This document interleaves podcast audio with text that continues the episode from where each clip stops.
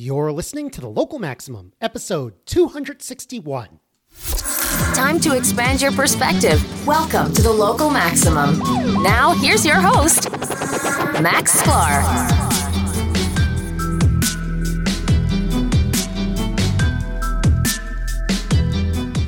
Welcome, everyone. Welcome. You have reached another Local Maximum. Uh, today is uh, it's Tuesday now already. Okay, this was one of those uh, one of those episodes where I let it slide. Sometimes it takes me a long time to prepare for these uh, shows, particularly these solo shows where it's a little more technical, like we get into today.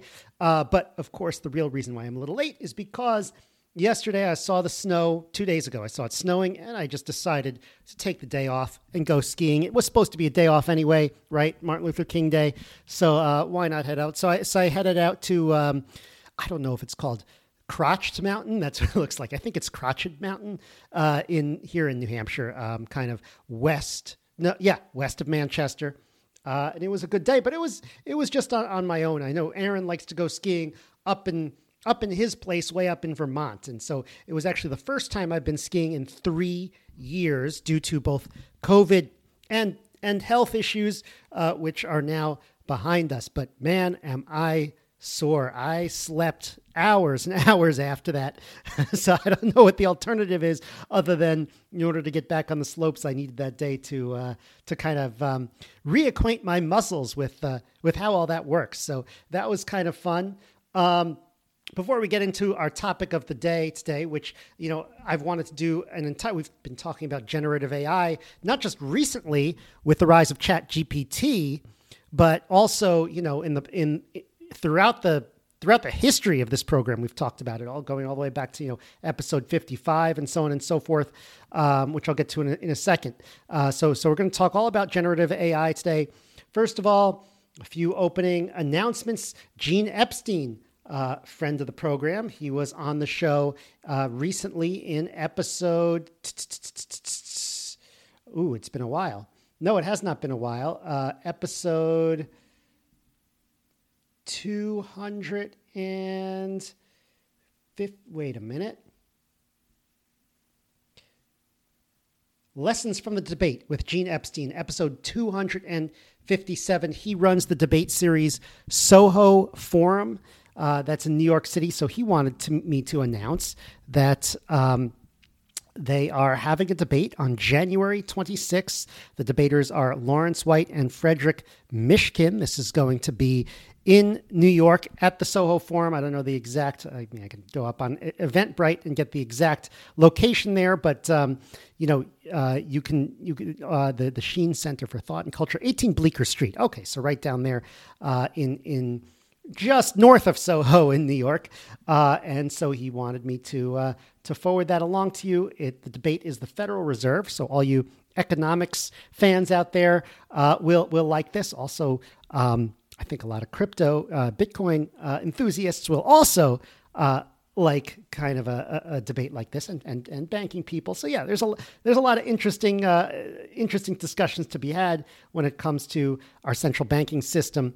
And also, he said Three days later, they have a new venture called the Soho Forum Bastiat Society Salon, in which they will discuss the recent debate. So check that out. You can go on um, my website, uh, localmaxradio.com dot com slash 261 to get the link for this but also uh, you know you could just go to soho forum uh, directly uh, online and, and, get that. Um, also after i recently just got back from san diego where i watched uh, my cousin jordan get sworn in for uh, county tax assessor which he won that um, that campaign uh, very narrowly. Uh, you know, I went out there back in October and helped him campaign.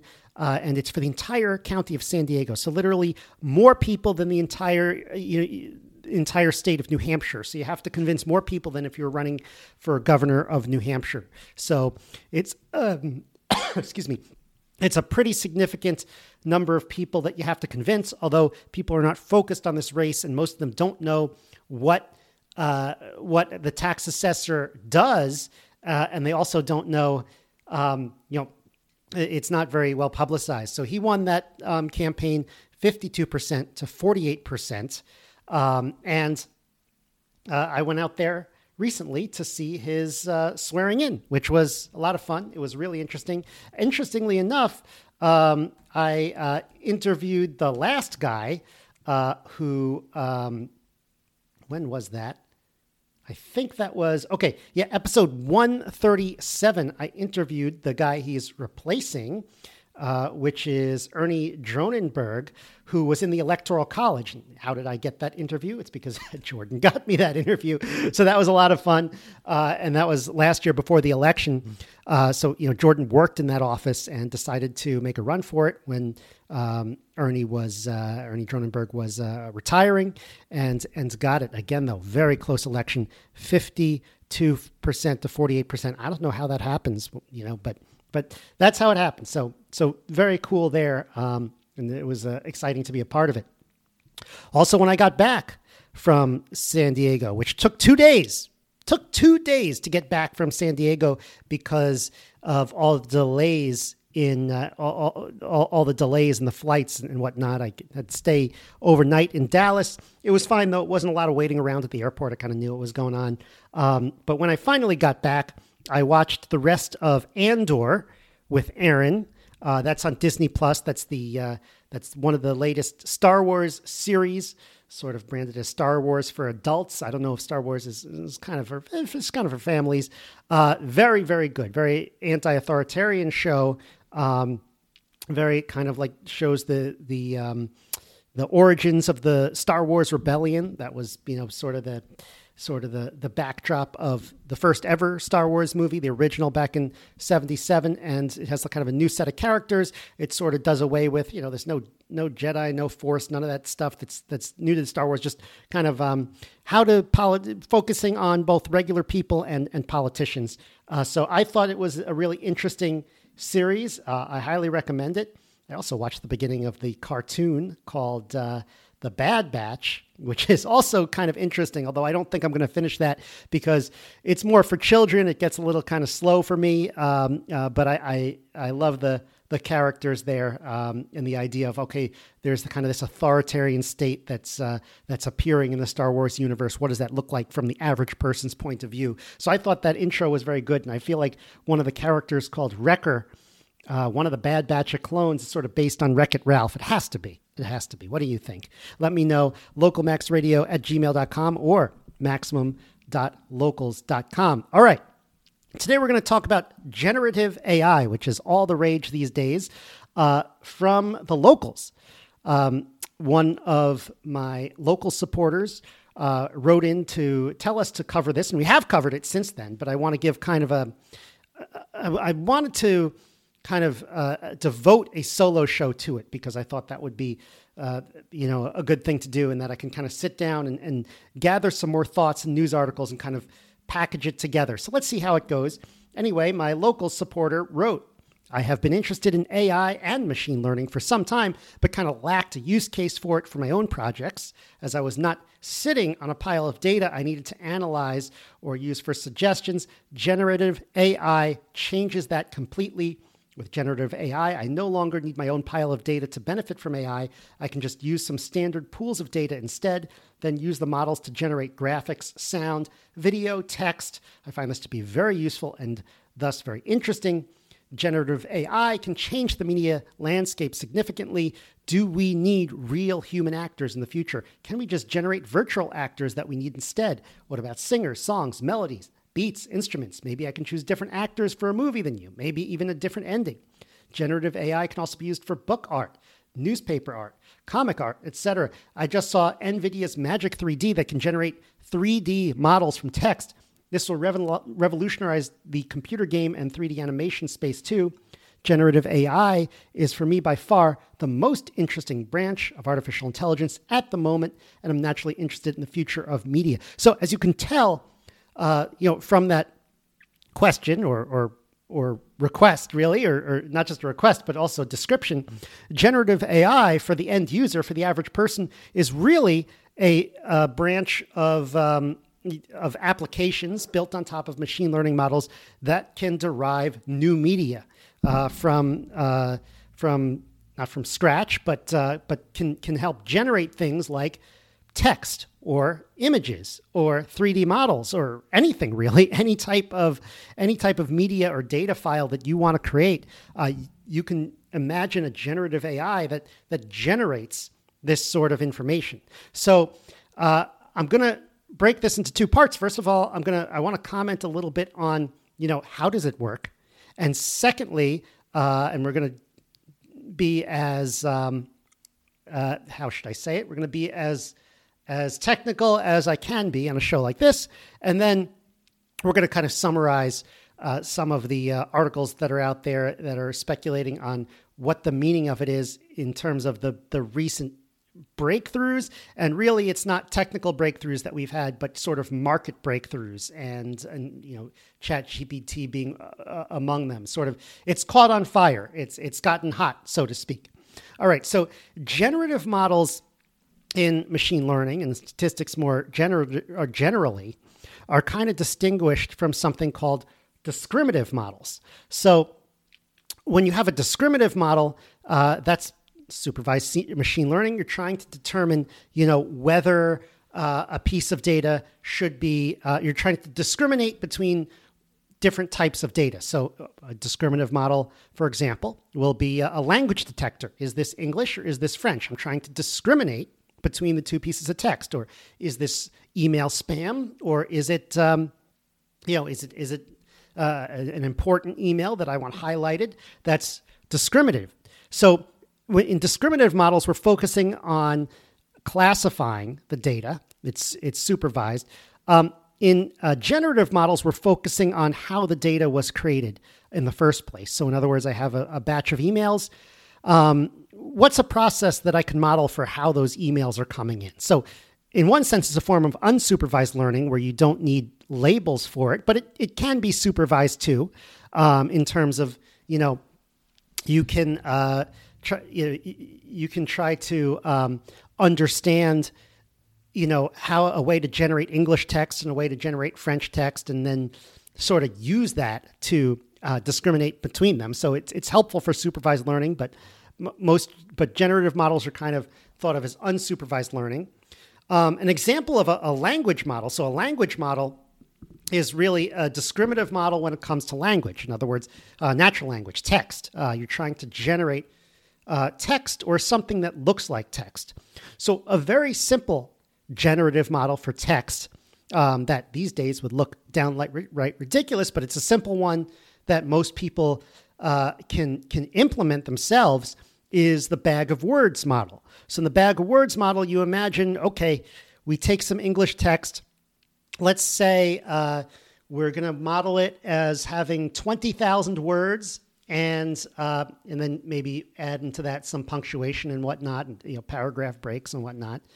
Um, and we imagine a twenty thousand sided die, and so and it's um, and it's it's it's sort of a categorical distribution among those words, and not just that, but um, the words are uh, you know, th- th- it's not a uniform distribution. Obviously, certain words are more likely than certain other words. So you kind of you look at a bunch of English texts and you gather the um, you, you gather the the distribution of the words. What which word is most likely? Maybe the, um, and then kind of from a whole corpus of text, you can sort of get the relative frequencies and probabilities of each word.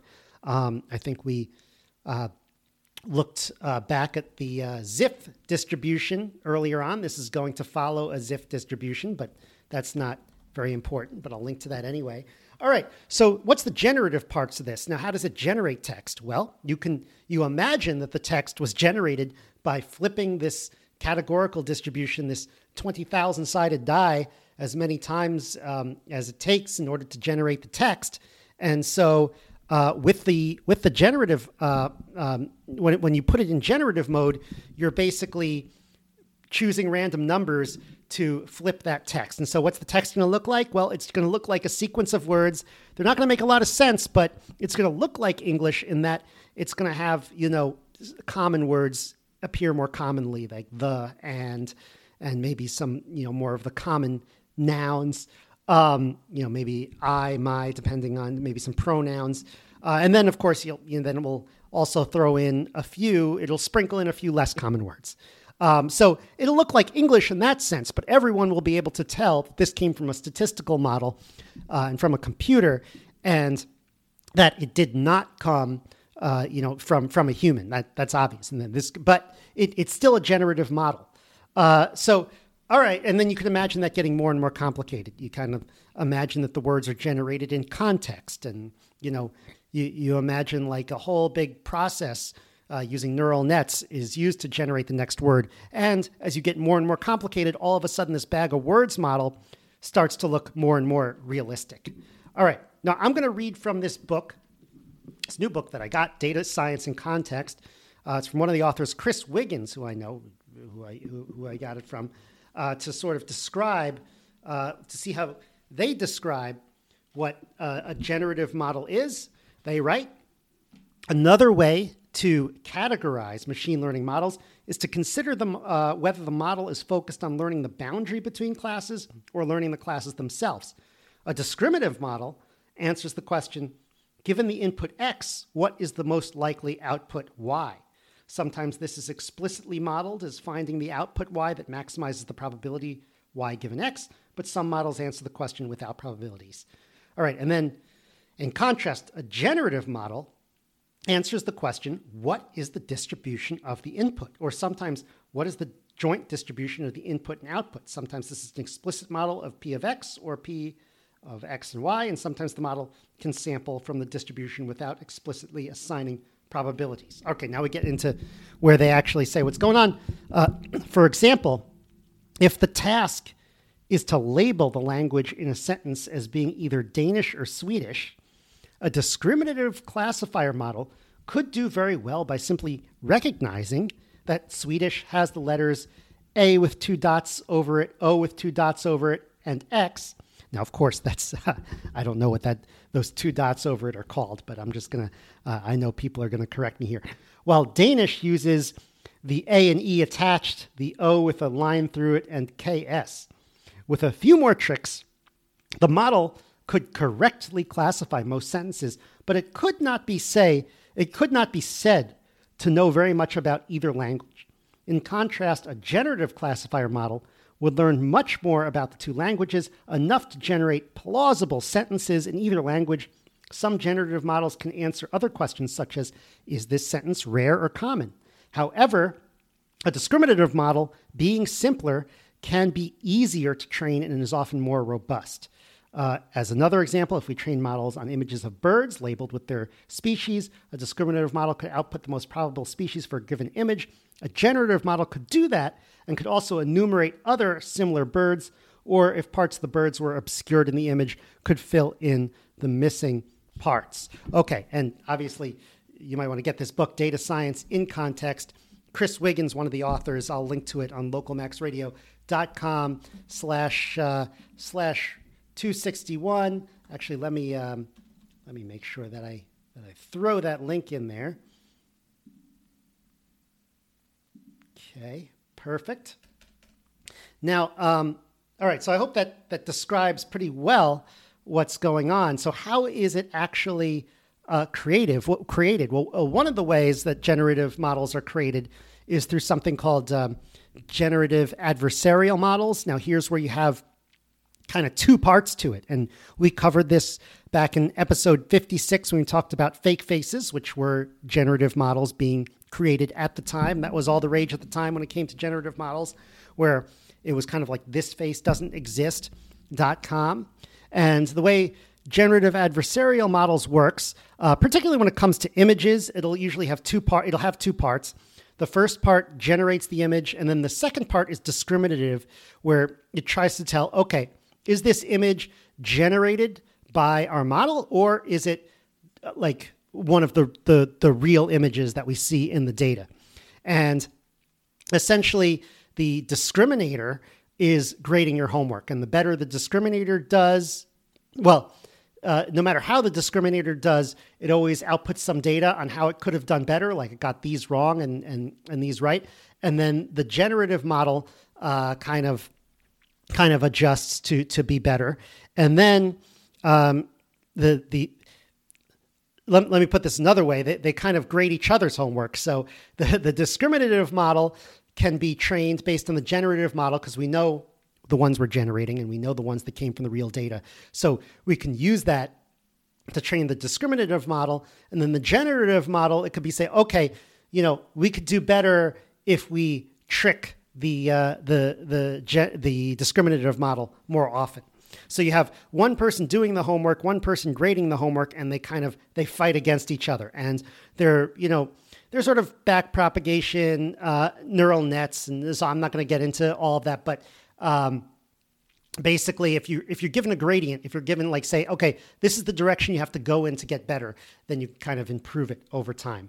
Uh, another option similar option is kind of an autoencoder. It's also like a neural net that tries to produce the output from the input. So in other words you input an image in there or text or whatever it is and then you try to output the same text so it's like well, well why would we do that why would we try to you know learn the um, learn the identity function. And the reason is, is because it has a bottleneck. So the input could be very complicated, you know, like an image has lots and lots of numbers associated with it, but it has to kind of pass through a level, a layer where there are very few numbers. And so that could kind of, it's kind of forced to, um, it's kind of forced to compress it and make it concise and it might lose some data.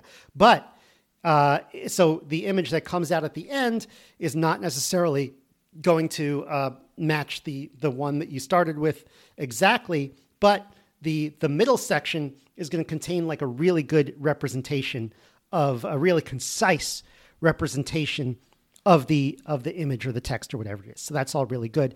And then of course another thing to look up, which I'm not going to get into in terms of the in terms of how it works, but uh, you know I've been I've been studying or I've been reading about these things for over a decade is convolutional neural nets, uh, which are really good for images. Which, um, you know, it, it, the the trick there is to kind of break the image up into patches and then do some kind of um, transformation, some convolution on each patch. And so it sort of combines pixels in um, interesting way to kind of show that okay, pixels near each other uh, need to you know need to have more meaning than than pixels that are that are far away from each other.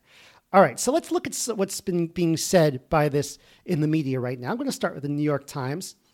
Microsoft's big bet when when a chatbot called ChatGPT hit the internet late last year, executives at a number of Silicon Valley companies worried that they were suddenly dealing with new artificial intelligence technology that could disrupt their business. But at Microsoft, it was cause for celebration for several years. Satya Nadella, Microsoft's chief executive, has been putting the pieces in place for this moment. In 2019, Microsoft invested $1 billion in OpenAI, the tiny San Francisco company that designed ChatGPT. And in the years since, it has quietly invested another 2 billion, according to two people familiar with the investment who requested anonymity because they were not authorized to speak with the media. The $3 billion paid for the huge amounts of computing power that OpenAI needed to build the chatbot. Uh, and it meant that Microsoft could rapidly build and deploy new products based on the technology. Microsoft is now poised to challenge big tech competitors like Google, Apple, and Amazon with a technological advantage the company has not possessed for more than two decades Microsoft is in talks to invest another 10 billion in OpenAI as it seeks to push its technology even further. Uh, according to a person familiar with the matter, matter, there's a quote further down in this article. It's just from uh, from the uh, Microsoft CEO. It's just fascinating to see how these generative models are capturing the imagination. Mr. Nadella told the de- developers in India last week, adding, "I think it's a golden age." Uh, no, that, that's why I say, you know, it's a um, it's a market breakthrough. It's a uh, it's a zeitgeist breakthrough. It's a it's a. It, I think he he put it well here, capturing the imagination. So the bottom line is. Microsoft is going to make a play to integrate this technology into their software products. It could mean, you know, the biggest change in uh, Microsoft Word, Microsoft Office suite uh, since since it went to the cloud. Um, this article also mentions Copilot, which is um, part of uh, GitHub, which is owned by GitHub. I actually haven't used it yet. I don't know if it's like an integration with GitHub or what, uh, but it's an auto suggestion of code, so it makes programmers more efficient which in turn makes the entire uh, software industry more efficient. Um, and then, of course, they also mention image to word creators uh, and word to image creators. In other words, I give you an image, the AI describes what it is, or I give you a word and the AI creates an image out of it. Uh, that's also become very popular recently. Also, speaking in India last week, Mr. Nadella pre- presented data that indicated as much as 10% of all data could be AI generated in just three years, which could lead to as much as $7 billion in revenue for Azure, Microsoft's cloud computing product, uh, said Gil Luria, Luria, who researches Microsoft for the investment bank DA Davidson.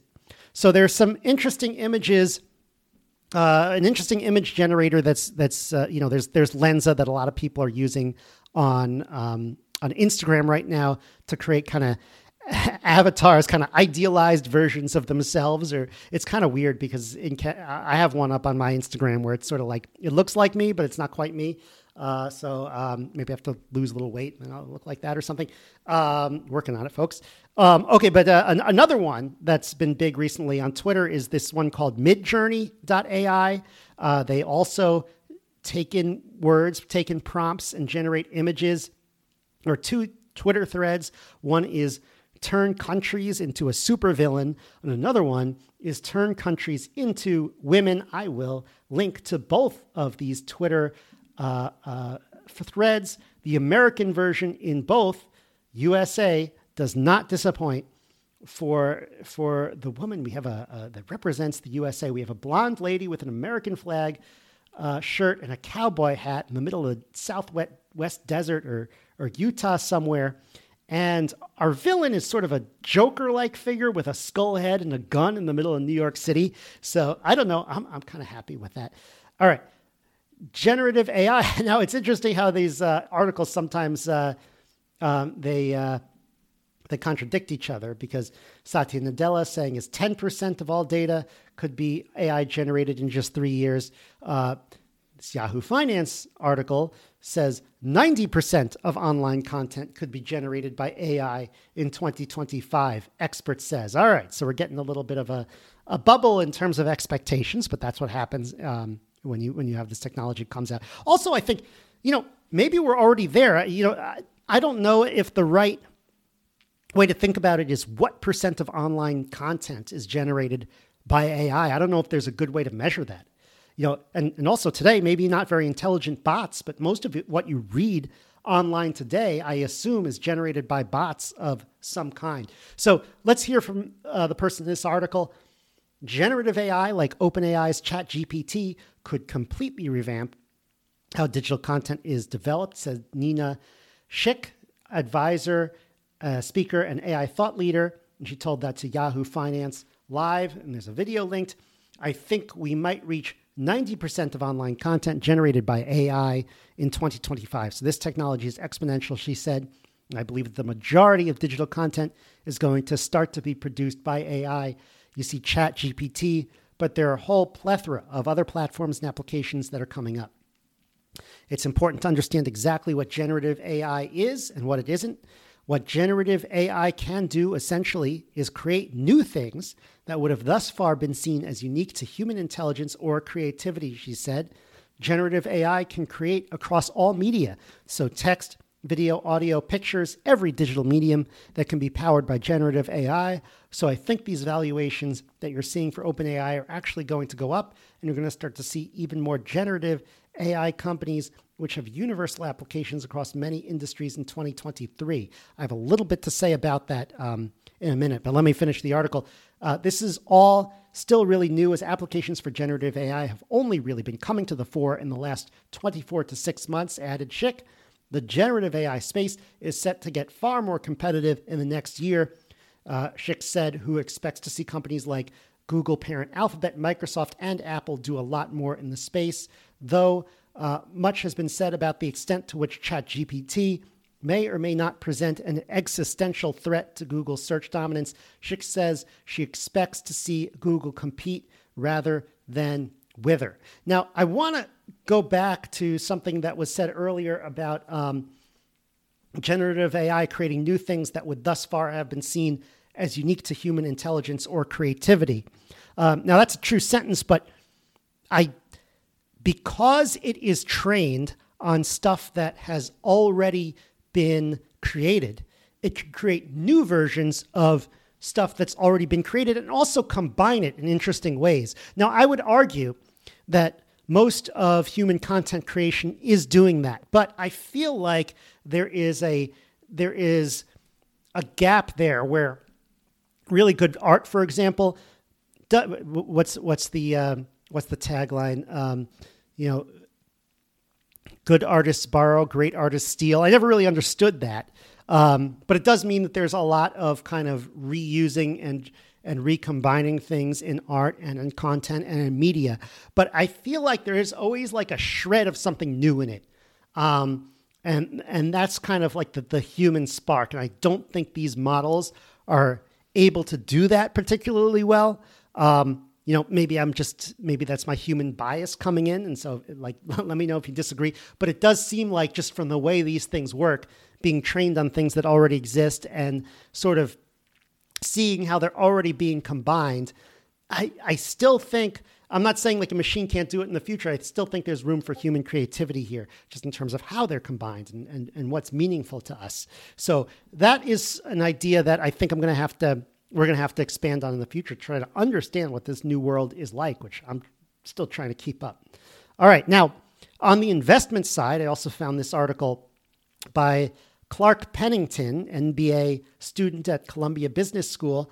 He writes Is generative artificial intelligence the next watering hole for venture funds? According to PitchBook, venture capitalists have increased investment in generative AI by 425% since 2020 to 2.1 billion. AI generated portraits and prompted text generation responses are proliferating social media with everyone from Gen Z to boomers clamoring to experiment with newly unveiled artificial intelligence applications. Lensa's new Magic Avatars feature launched in late November, followed by ChatGPT's de- debut on November 30th. Less than one week later, ChatGPT crossed 1 million users, according to a tweet by CEO Sam Altman. Consumer interest in AI generated text and images and user adoption are some of the developments driving generative AI organizations to fine tune their models to make better predictions. Generative AI models leverage AI technologies to create entirely new content. This advancement from traditional machine analysis or AI exemplifies how AI programs have learned from large language models created by Google, Microsoft, Meta, etc. All right, we've been hearing about this for a long time. He gives a list of examples, some of which I uh, I haven't um, heard about. So these are other things to check out. In October, Jasper, a copywriting AI text generation application, raised 125 million Series A round. That's like a, a nice sized company they're building there.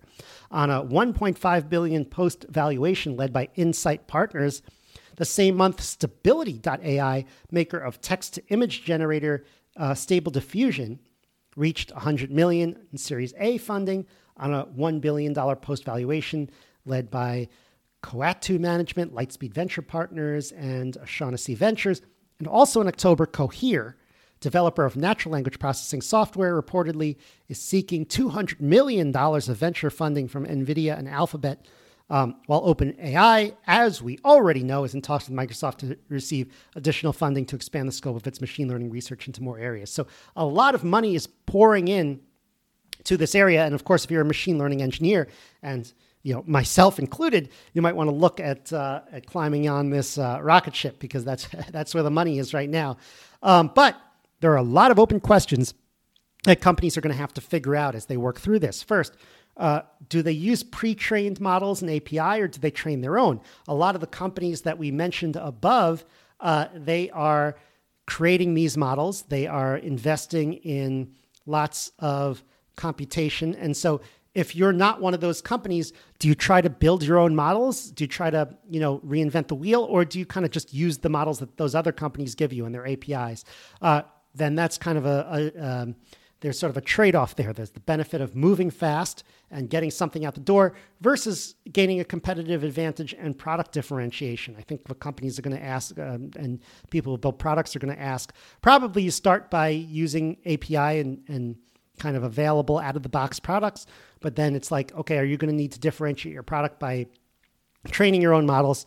Also, what's the monetization strategy? Because um, unlike other, um, you know, other web products, which we've we've had to scale and have done a lot of work to scale it, this stuff but that stuff is is usually cheap to begin with. This stuff is expensive. It's expensive to train. It create it it um, it requires a lot of computational power, and so um, and it will be expensive for the near term at least. It's not like Moore's law is going to sweep in and like save us anytime soon.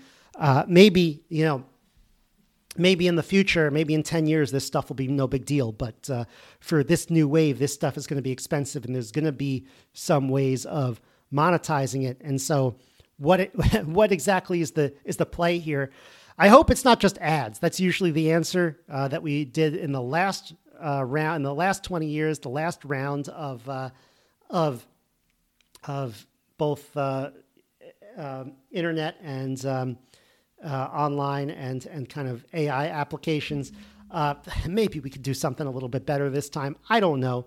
So that is that is an open question, and if you figure that out, um, well, there there are lots of rewards to figure that out. So, uh, and also to try to understand, you know, if they do go the ads route, what kind of problems is that going to cause? You know, which is analogous to the problems that ads are causing today. So, no easy answers for now on any of this stuff. Um, and of course, we're going to ask, you know, how does the average how how does the average person use this? Like, you know, if you're generating um, some content or some media for a company? Are, are you going to be using this um, in your day to day? Does that mean just so much more stuff is going to be generated? It's going to be so personalized. You know, what does the future look like? What do you think? Let me know. I, I, you know, I, I look forward to discussing this stuff with everyone here.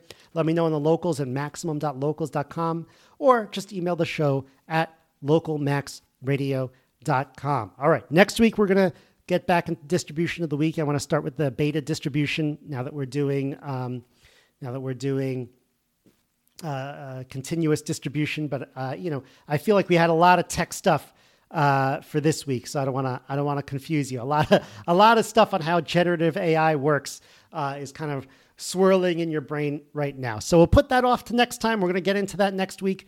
Um, I do. I have an, a lot of kind of fascinating uh, projects to uh, to come up with with Aaron. First of all, you know, he's going to interview me on my uh, academic paper on probability, uh, and and we have some fun stuff that I don't want to spoil coming up. Plus, I have a few. Um, I, I have a few more guests coming live into the studio. I hope so. That should be very exciting. So, all right.